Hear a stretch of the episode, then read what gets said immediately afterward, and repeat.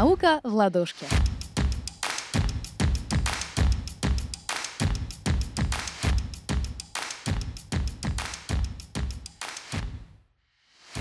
Всем привет, с вами Владислава Сухановская. Сегодня мы послушаем историю Алины Штерн.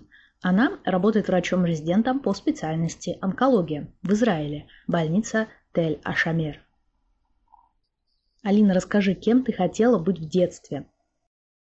Я так и хотела быть, наверное, врачом или что-то вообще связанное с этой профессией, а, потому что я с детства, мне очень нравилась биология, э, я, в принципе, все свое детство провела со всякими там книжками и энциклопедией по биологии. То есть, как бы художественная литература меня не очень-то интересовала. Я увлекалась, э, в принципе, от ботаники, зоологии, вплоть до анатомии. Э, все свое и дошкольное время, и школьное, и как бы я от этого неимоверно кайфовала, мне очень хотелось лечить. Э, в принципе, у меня была прабабушка, которая давала на себе экспериментировать. Бывали ли у тебя моменты, когда хотелось уйти из профессии и все бросить? Да, бывают такие моменты, они бывают периодически. И в основном это во время либо бессонного дежурства где-нибудь посреди ночи или уже ближе к утру, или после дежурства, э, когда ты всю ночь не спал, ты уже валишься с ног, э, и когда ты посреди всей этой ночи насаешься от одной палаты к другой, э, как бы просто от физического уже бессилия такие мысли начинают посещать, но это из разряда «О, боже мой, зачем я сюда пошла?». Но после уже, когда ты сдашь свое дежурство, когда ты уже вернешься домой, ты думаешь, блин, а что я еще-то могу делать, и как бы что это я, и что, что мне еще надо, в общем-то. Расскажи, как тебе работа врачом в Израиле особенно интересуют грустные и веселые моменты? Ну, несмотря на то, что работа врачом в Израиле намного тяжелее, даже хотя бы просто физически, чем работа врачом э, в России. Она мне все равно нравится очень. Я сейчас, э, как бы, то есть, несмотря на то, что я пошла на онкологию, э, здесь это резидентура пять с половиной лет, из которых в начале практически целый год первый я должна провести в так называемых внутренних болезнях. Грубо сказать, терапия. Счастливые моменты в том, что коллектив в моем отделении меня принимает, что они мне помогают, стараются продвигаться, улучшают мой язык, помогают мне в этом, в том, что постоянно объясняют, учат э, медицине, потому что те знания, которые были и которые есть, их тут не хватает. К сожалению, и приходится постоянно, то есть каждый день что-то читать, э, очень большой спектр болезней которые находятся в отделении терапии.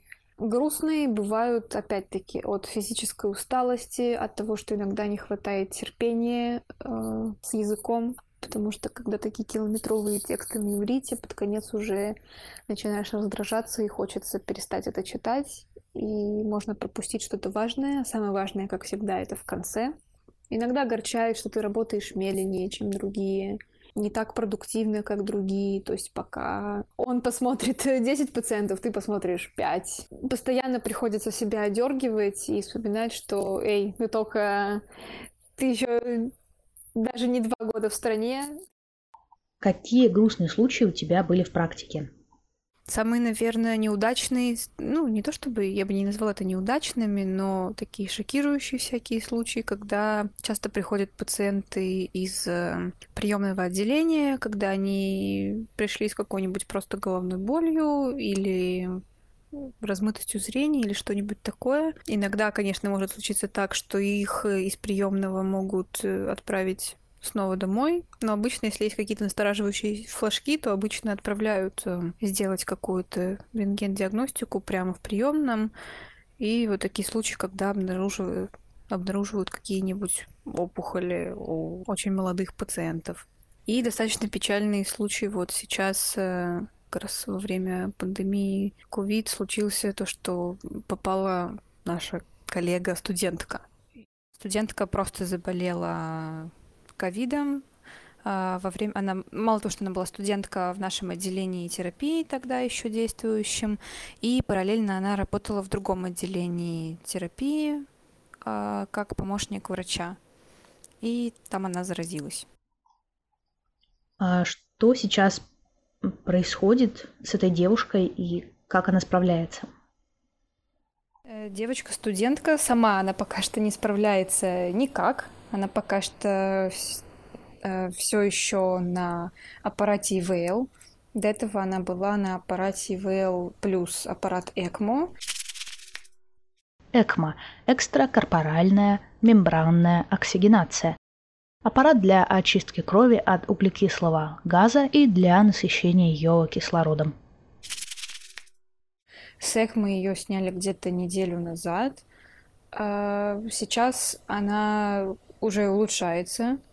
Ее на аппарате ВЛ перевели на спонтанное дыхание, но тем не менее ей все еще нужна поддержка аппарата искусственного дыхания.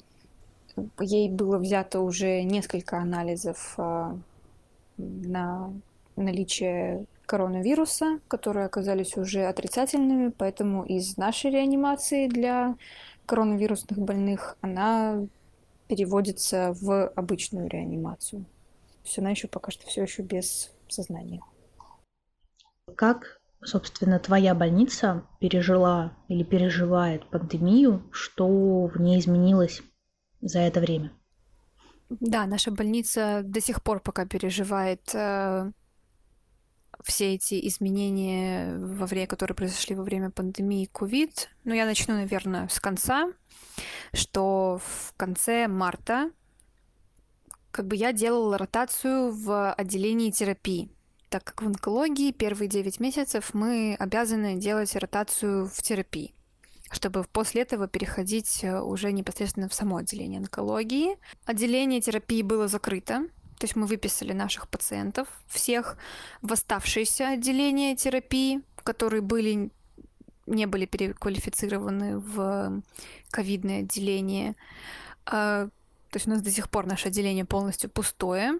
Нас перевели в отдельное здание, а, которое было построено как бы для именно для реанимации больных э, ковидом. И уже там нам как бы сделали такую небольшую подготовку. Вот, нас разделили на команды, на постоянные команды, которыми мы будем работать. То есть, чтобы мы не пересекались с людьми из других команд, э, чтобы мы там вдруг не заразили друг друга. И мы начали работать 12-24.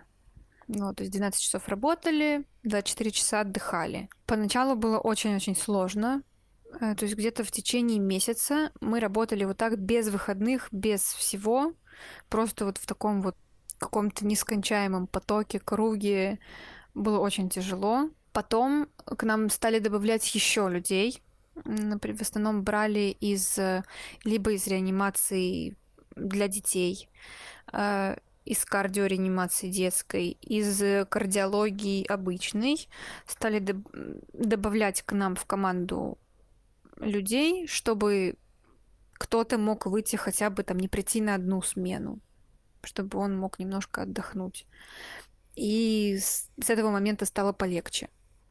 То есть, например, когда мы месяц проработали 12-24 без перерыва, я уже, я уже начала думать, что мне нужна помощь психологическая какая-то. Вот, но, как бы, слава богу, нам отправили людей, нам просто дали выходные. Сейчас у нас уже идет э, все на снижение.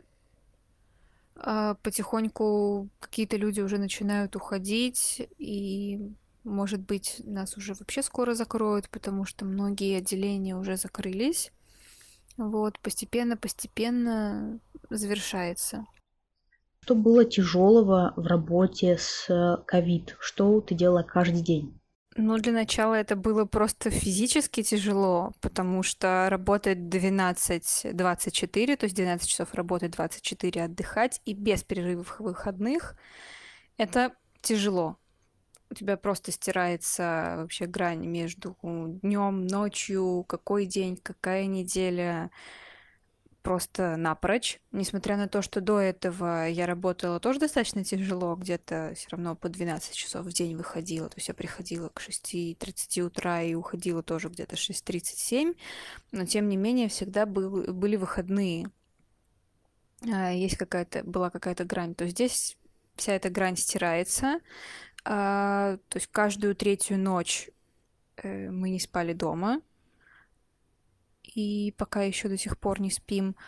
Каждый день это зависит от интенсивности дня, то есть так как у нас э, реанимация, соответственно, у нас все все интубированные и не только интубированные, то есть есть э, помимо интубации есть много пациентов, которые лежат на э, ЭКМО, на аппаратах ЭКМО или, например, на аппаратах э, диализа, вот. Э, Поэтому, то есть это очень-очень э, тяжелые пациенты. Соответственно, прием этих пациентов, а, пока им все это подключишь, пока э, как бы наладишь весь этот э, аппарат искусственной вентиляции, пока там придут хирурги, настроят этот аппарат ЭКМО и прочее, и прочее. И, соответственно, то есть у нас у каждого врача было по по несколько пациентов, именно таких тяжелых больных, поэтому пока мы там с ними внутри разберемся, в принципе, день пролетал. Поскольку ты израильский врач, то и пациенты у тебя говорят на иврите и арабском. И как ты с этим справляешься? Насчет многообразия языков э, в Израиле это да, но это очень зависит от э, региона. В том плане, живешь ты в центре страны, на севере, на юге. А, так как я работаю в центре страны, у меня а, арабоговорящих а, пациентов а, не так уж и много.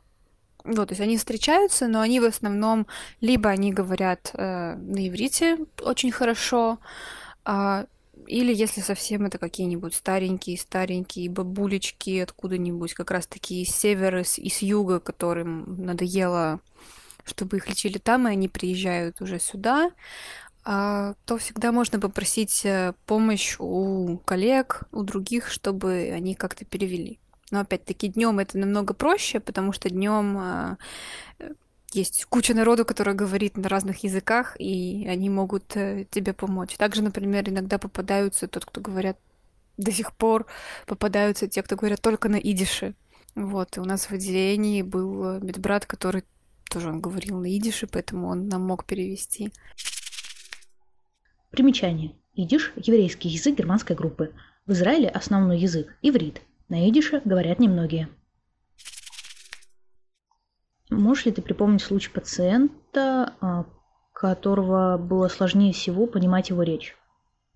Ну, здесь, наверное, не очень много вариантов, что я могу сказать. Это либо если я просто не знаю язык, если это не русский, английский или иврит, или если это какие-то пациенты старенькие, дементные, когда их речь э, могут распознать только их родственники, или с какими-то речевыми нарушениями, которые я тоже, например, тот же иврит э, не всегда можно понять. Чего тебе в твоей работе не хватает? Иногда не хватает времени на отдых, на нормальный сон, если это частые дежурства, на время с собой. И это я хочу заметить, что у меня нет детей и семьи, о которой мне нужно заботиться, и я пока что не очень представляю, как местные это успевают. Э, для меня это пока что загадка, потому что я здесь среди врачей самая молодая, мне 26 лет.